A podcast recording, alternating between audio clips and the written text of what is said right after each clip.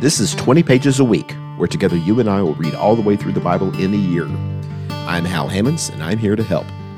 I'll supply one story that grabbed my attention, one verse I found particularly interesting, and one word that I couldn't get out of my mind. The rest is up to you. This is quarter one, lesson six. The reading is the book of Deuteronomy. We'll start with my first impressions.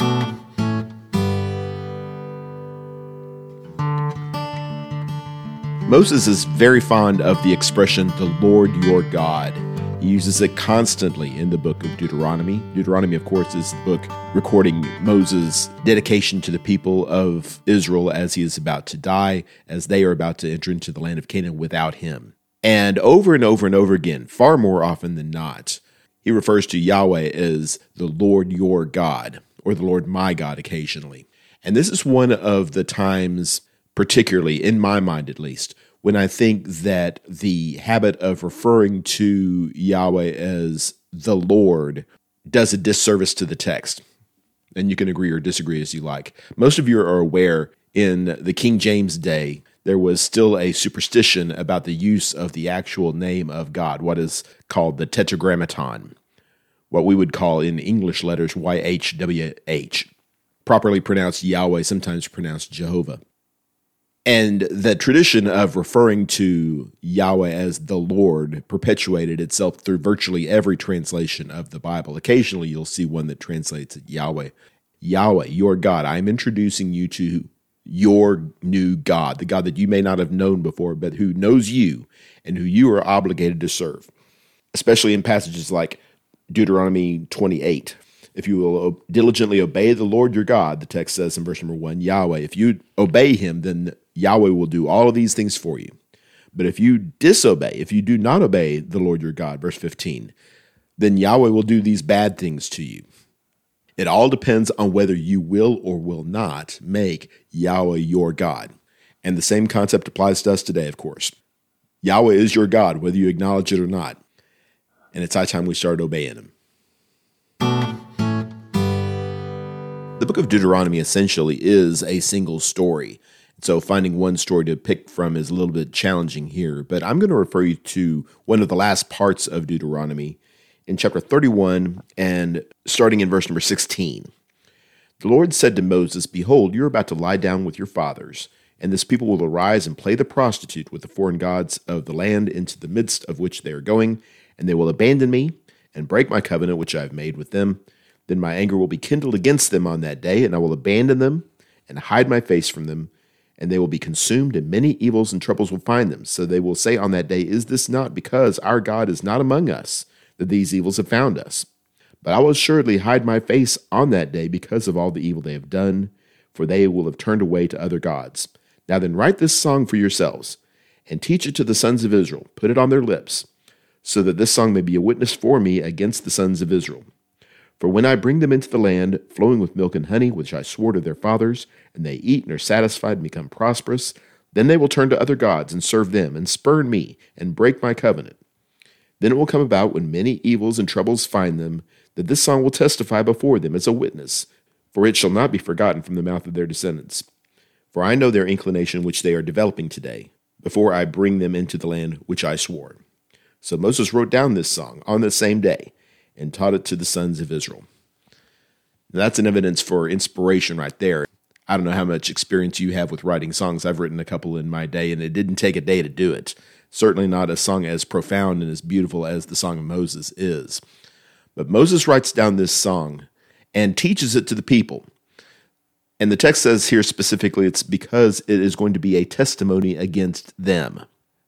The idea of God knowing ahead of time, you are going to come up short, you are going to fail, and you have no excuse, because I told you ahead of time you were going to, and I am going to give you this song through Moses that is going to be a perpetual reminder of how good God is, how blessed we are in the service of God, how much better we are because he is our God. At the end of the song, in Deuteronomy thirty-two and verse forty-seven, I find this an interesting expression. For it is not a trivial matter. Indeed, it is your life. And by this word you will prolong your days in the land which you are about to cross the Jordan to possess. God knows that the people are going to let him down. And Moses knows, because he's been dealing with these people for forty years. He says this is not a trivial matter, and he comes back to this later on also, the idea of choosing life instead of death. We as the people of God have a similar opportunity to look at the blessings God has given us, to look at this amazing world that he has given us to live in, with its problems certainly, and with certain challenges that face us, but ultimately that expresses to us over and over again how blessed we are to live in the service of our Lord and Master. But we need to be found faithful. We need to trust in him and use these blessings that he's given us in a way that draws us closer to him, and not forget in the midst of our blessings who was the one who gave us the blessings in the first place. The one verse that I picked out, actually two verses, in Deuteronomy chapter ten and verse twelve and thirteen, harken back to that great message of chapter six, where the one great commandment that Jesus refers to is given to us.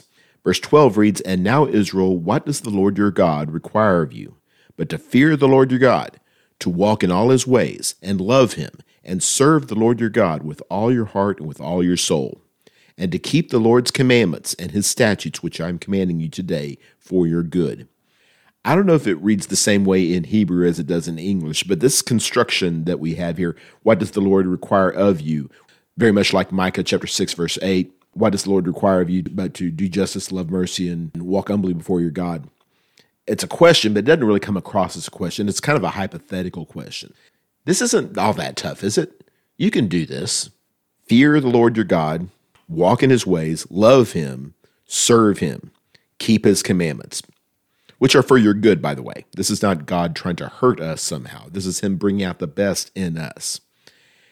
And of course, the balance between love and fear is a conundrum that we have faced ever since Moses' day and before. How can it be that we love the one that we fear? How can we fear the one that we love? In reality, it's not all that complicated. The relationships that we have with authority figures typically fall into this category, whether we're talking about a parent or perhaps a professor or some authority figure that rules over your life in some fashion, or in the case of Yahweh, of course, in every fashion.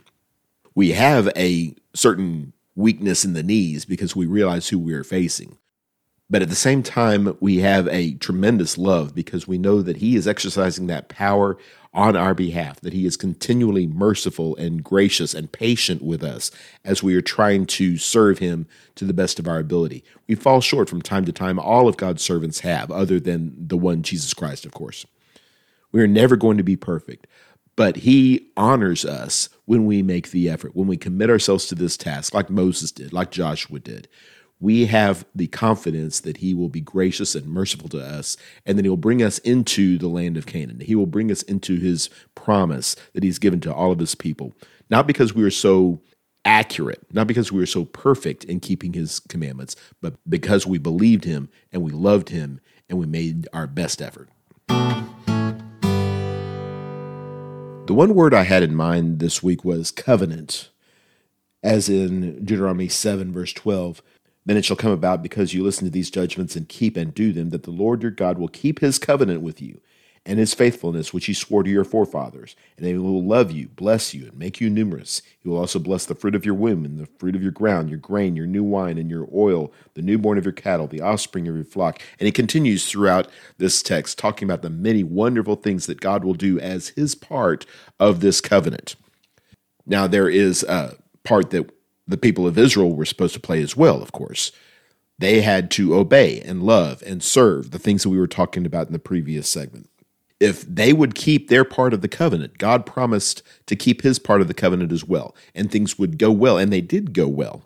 Good things happen to God's people when they submit to God's law, but they don't always do that. And that's part of the covenant as well. And more time is really spent in Deuteronomy talking about the curses that come upon the people than the blessings. We love to think of ourselves as the people of God and inheritors of wonderful things, and that's an appropriate thing in its place. But when we fail in our part of the covenant, when we do not measure up, then bad things are going to happen. And such was the case with the people of Israel, of course. And if you, again, know the history of the nation, you know that the bad times were more prevalent than the good times. And the things that Moses warned them about in Deuteronomy were exactly what would happen to the people. They continually fell short, and God continually withheld his blessings and brought the curses that he had promised to them. This is the nature of a covenant. Both parties have to be faithful in it. God was always going to be faithful in his part. The nation, unfortunately, was not. This reminds us, of course, of the covenant that we find in Jesus that's alluded to in Jeremiah chapter thirty-one, that's fleshed out for us as a fulfilled reality in Hebrews chapter eight. This new covenant that is made with us that is not based on our nationality, but rather merely on our faith. Regardless of who we are, we can come to Yahweh, the God of Israel, the God of Abraham, Isaac, and Jacob, and find peace and find contentment and find blessing in that place. But we need to find a way to do that in the good times and not wait around for the bad times. It may be even tougher to be faithful in this covenant in the good times than in the bad times. Moses alludes to this. But if we can find that strength of character, if we can dig deep and trust in God in these easy times, then we'll find in these bad times when we need God the most, or at least it seems like we need God the most, he's going to be there for us then too. Thanks for listening to twenty Pages a Week. Please don't hesitate to reach out with your stories about your trip through the Bible this year. I'd love to hear from you. If you like what you hear, please subscribe and share with your friends. And check out my other podcast, Citizen of Heaven. I'll see you next week. We'll be reading Joshua and Judges. God bless and keep reading.